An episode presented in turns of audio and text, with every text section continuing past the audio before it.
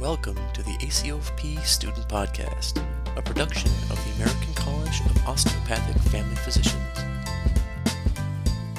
Morning, Dr. Weir. Thank you so much for agreeing to join me on this podcast today. I was so excited for the chance to get to interview you today, um, just to hear your perspectives about osteopathic manipulative treatment, as well as just your general um, perspectives on medicine.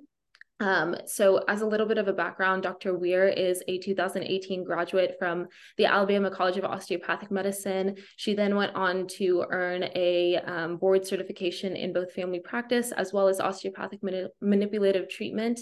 And currently, she has now been serving as an assistant professor of family medicine at the Alabama College of Osteopathic Medicine. Um, she also makes a really large presence in the lab at Osteopathic Practice and Principles. And just on a personal level, you've helped me so much um, just re-engage with osteopathic manipulative treatment and see how practical it can be to actually helping patients instead of just seeing it as something to get through this degree. So i wanted to personally thank you for that. Um, so without further ado dr weir could you tell us a little bit about your decision to become a physician and your journey into medicine itself Yes, absolutely. First, thank you so much for inviting me to be a part of the interview. I think it's really important to speak more on OMT, especially being like a female in medicine and doing OMT and family practice and trying to balance all the things. I think it's really important to have this perspective and this um, kind of angle heard and isn't something that's always heard. So thank you for inviting me. But yeah, kind of what got me into medicine to begin with, I actually thought I wanted to be an attorney most of my life. Um, growing up, I was always a little strong willed, had my opinions, that type of thing. And my, my oldest brother is actually an attorney. So in high school, um, before I became a judge, I would help do his like coding and billing in his office. And then I was like, never mind, this is absolutely not for me. Um, so my dad was a pharmacist for over 40 years. So was my granddad and his great his great granddad. So there's always been a little kind of current of medicine running through our family, and I have a couple cousins that are physicians. So when I was like, okay, the law thing that is not going to work, um, I knew I wanted to do something that was in public service. So then I started, and I, I always enjoyed the sciences, find the human body fascinating, like most people that go into medicine. So that's why I kind of angled towards medicine. Um, and then later in high school, I actually went on a mission trip down to Tegucigalpa, Honduras, and we were based actually at a local hospital. So not only was there like a ministry side of it, but there was also a hands-on side of it as well. And so I saw what an impact that could have, um, and really being a part of something that's larger than yourself, which is medicine in a nutshell. So that's what kind of uh, drove me to get into medicine. That's amazing. And mm-hmm. obviously, now OMT is a huge part of your career. And so, um, could you tell us a little bit more about how you found passion for OMT specifically? Yeah, absolutely. So before I got into DO school, I had a limited understanding, like most students do, of OMT. I just knew it was something practical with your hands um, that can help. But I think really what first sparked my interest was actually my first couple of years of medical school. Um, Dr. Kevin Hayes was one of our assistant kind of department chairs at the time.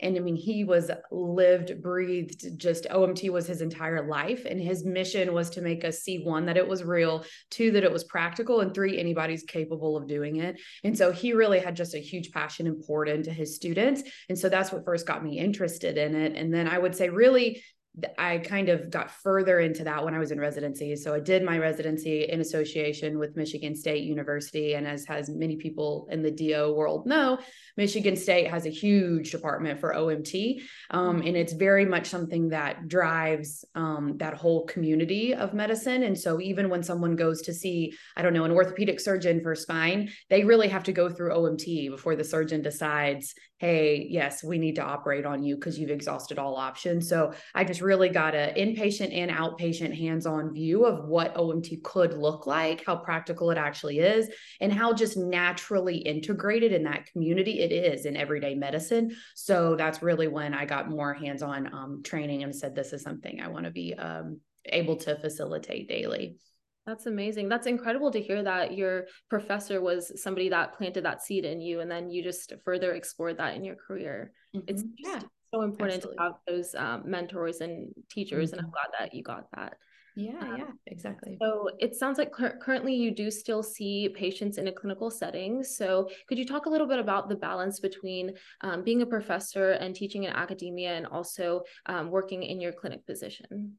Yeah, so I have a unique sort of hybrid opportunity uh, job position at um, at ACOM, which I really enjoy. So I am in the ACOM Ashford Clinic, which is a, basically a student based and led um, clinic where the medical students are really what help to drive the care, and the attendings kind of come in after and are able to help um, guide that assessment and plan and treatment of the patient. So I'm there two and a half days per week, and I will do OMT just on the spot if a patient comes in with it um, or in, comes in with a complaint where that might be relevant. So I kind of integrate it in that way. And then the other part of um, what I do for work is the one day of the week, I'm a full table trainer helping to instruct in that OPP lab, which for ACOM is on Tuesdays. And then on Thursdays, I am also involved in the primary clinical skills class, which is that hands on class where you learn how to do patient interviewing, um, bedside manner, good physical exam skills, all of those types of things, as well as lead small groups. So I kind of have like a trifold hybrid job right now where I'm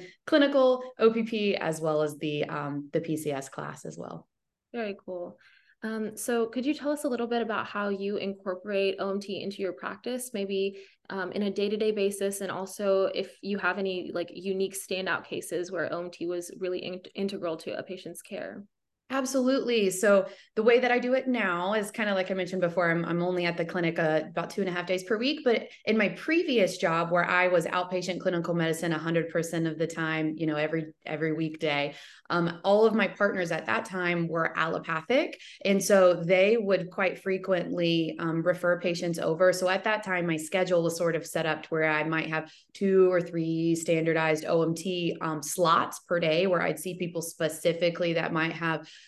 um, MSK concerns for OMT. But then oftentimes, you know, people would just pop in and they'd have something and I would treat it on the spot. But my partners would also refer people over to me um, for treatment as well. Maybe things where muscle relaxers hadn't worked, they'd image them from head to toe and couldn't really find much or nothing was getting better. Then that's when I, I would kind of step in and help with the OMT. Um, I can think of a bunch of patients where they're kind of standout cases, but one that's maybe a more common case that I've seen, and I've seen it on numerous occasions, is the adults with ear pain. A lot of times it can be like a little anterior, inferior, kind of posterior ear pain. They'll just wake up with it one day and it's sharp, it's stabbing, it probably radiates down to their neck, anterior neck, maybe even posterior. They go to urgent cares usually two or three times, get multiple rounds of antibiotics. Then they, I end up seeing them um, one or two months later and they're like i still have this ear pain and it's all the time. And everybody says my ear looks fine and i've tried all these drops and nothing's getting better. And then i can take a look at that patient and more oftentimes than not they have significant somatic dysfunction not only in the posterior neck which most people think of because the back of our necks and backs and heads typically hurt right? But our anterior musculature very rarely if ever hurts but is integral to our um, tensegrity really of our upper half of our body and so i have found quite often that people will have um, scalene dysfunctions um, sternocleidomastoid dysfunctions as well as um, maybe intraoral sphenopalatine ganglion some other things temporal dysfunctions that if you're able to regulate that um, with just really even three or four pretty simple techniques mm-hmm. they walk out and they're like, it's absolutely gone. Like my ear pain is gone. I have had that on numerous occasions, people with crazy scans, um, multiple rounds of antibiotics, all that kind of stuff. And it didn't show and they weren't any better and they didn't understand. And no one had been able to give them an answer. And then few simple tricks of OMT, well, not tricks, but treatments of OMT. And then that um, was improved. So that's just one of the many um, cases that I see pretty frequently. Wow, that's amazing. And I'm so glad to hear that your allopathic colleagues also mm-hmm. respected mm-hmm. your expertise as an osteopathic physician. Um, mm-hmm. Um, so that's amazing to hear. Mm-hmm. Um, so, going into that, do you find that there are any misconceptions about OMT that medical students may have?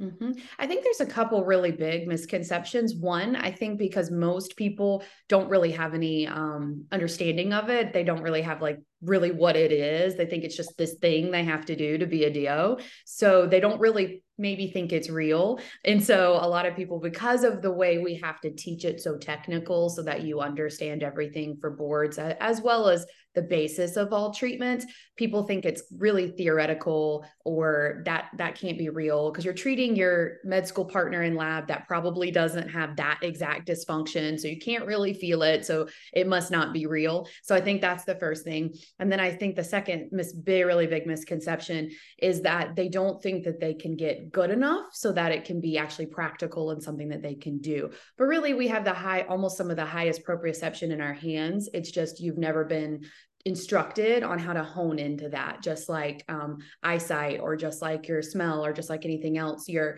touch is another huge sensation but you've just never been guided into that. And so people don't think that they can um, feel things or that they can get better to do it.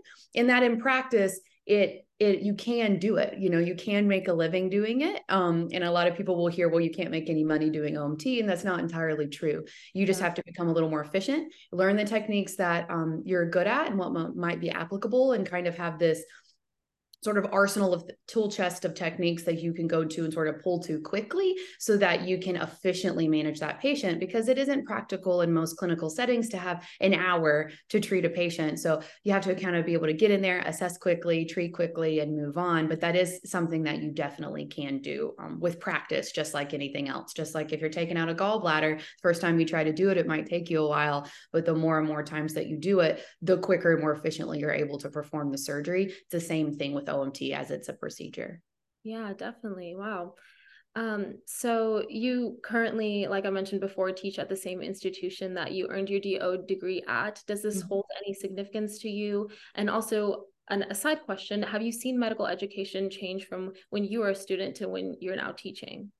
Absolutely. So I am kind of from the area where the school is. So when we moved away from Michigan, we knew at least some come we're somewhere somewhere close back to family was something that we needed to do. And so it's important because I'm now near family. But more importantly, I think uh, I really enjoyed my time at ACOM. And so I think it's really great to be able to come back. I'm actually the first faculty or the first uh, position to be hired from the school that now has come in back and worked for the school because the first graduating class was in 2017 so i was second class. So i have seen quite a few changes in the school. Um, most of them most definitely for the better. You know you always hear people say well i had it harder in my day but things were i think the school started out on a really great foot. Technology was at the forefront. I think that has always been something that acom has pushed and i think they've continued to further to integrate technology because that's where we're headed in medicine what does ai look like in medicine what um, digital resources can we use and the school has always been really good i believe at providing those resources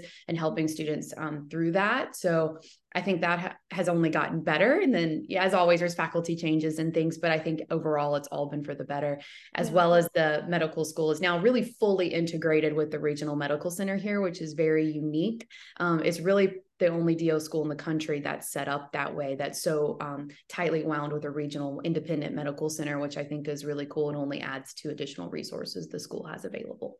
Very cool. Thank you. Mm-hmm. Um, so when we learn OMT at school, and you touched on this, especially for teaching us to learn for the practicals or maybe for board studying, we learn very technical things like about holding a counter strain point for this number of seconds or flexing or extending to this angle mm-hmm. or um, holding with this pound of force. Um, you did speak to this earlier, but in clinical settings, how have you seen that differ from um, actual practice when you practice mm-hmm. Absolutely. So all of the technical stuff that is taught, right? Like you said, you hold it in this position, you hold it for this long. That is all based on um, really evidence-based stuff. It was prolonged amount of patient encounters, and they found on average it takes this amount of time. So that's where the standards come from. But really, in real life, things can be very different. I find very oftentimes counter strain, especially if you augment it a little bit with a little compression or distraction, it does not take near 90 seconds. Then there are some other techniques that you do, and it's like, wow, that actually does take me a little longer. So I think that's where leaning into what you at least have proprioception wise and sensation wise feel that you can understand um, and then you kind of adapt that so for me my style of omt is I understand all the basis and the technical aspects of it, but it's it's far less technical for me. It's just see problem, feel problem, figure out a way to fix problem. And so very oftentimes um, I like to kind of combine some techniques, you know, because a lot of things like, for example, myofascial can be direct or indirect, right? So if you're doing that, you I might be doing something indirect, then I kind of take it direct, and then I might add a little compressive force onto it. So you kind of figure out ways that as long as the principles stay the same, you can kind of augment what you feel comfortable with and just find a way hey there's a problem. Let me make it feel better for that patient using the understandings that i already have of tissue texture release all the tart everything that we're taught. So that's kind of when you kind of create your own hybrid way of doing things yeah, that makes a lot and of using sense. anatomy really because it's just anatomy at the end of the day. You know, Yeah. you just have to imagine. I tell the students at the school, you have to imagine your patients without skin, right? And so, what am I touching? What am I affecting? What muscles are there? And how can I move those in a way that could create a release or um, a normalizing of the dysfunction that's there? So, it really just all comes back to anatomy at the end of the day. Amazing. Okay, so if you could leave medical students with a piece of wisdom more so than what you've already shared with us today, what would it be? So there's probably a ton of things that I could tell a little tidbits. But I think one of the most important things is for the most part, we all go into this because we want to be altruistic. We want to do something that's larger than I than ourselves.